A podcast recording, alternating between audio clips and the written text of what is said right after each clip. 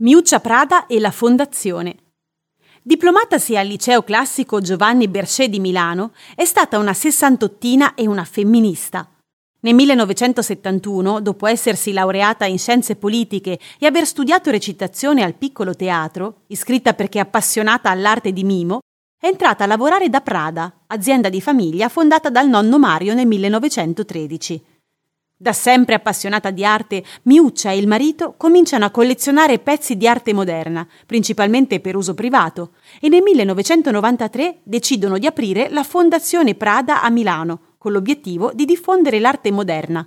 La nuova sede milanese, inaugurata nel 2015, è stata progettata dall'architetto Colas e dallo studio Oma, con la volontà di creare un luogo in cui viva la riflessione sui canoni estetici e artistici della società contemporanea. Lo spazio nella zona sud di Milano era una distilleria di inizio Novecento e nel 2018 è stato completato con la costruzione di Torre Prada, sempre a cura di Colas. Una costruzione semplice ma che è già arte di per sé, in cui ogni lato è diverso e le forme si dilatano man mano che le si gira intorno. All'interno della torre spazi e forme dialogano tra loro e con il paesaggio urbanistico milanese.